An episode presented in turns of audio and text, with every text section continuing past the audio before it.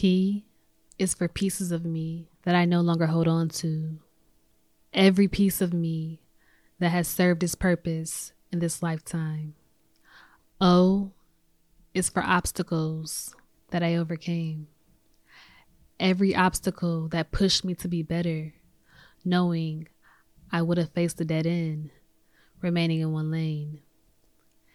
E is for everything that I am and everything I'm not.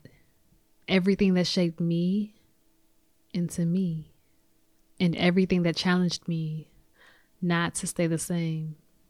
T, of course, is for thoughts. Thoughts that have gotten me to where I am today.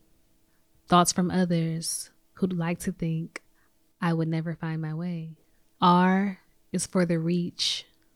The reach that allows me to extend my hand to you through the sound waves of my speech. The reach that catches you from falling when you're one slip away.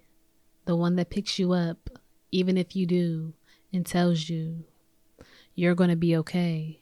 Y is for yes. The decision made when I chose this path, or better yet, when this path chose me. The path that I've learned to love. I call it poetry.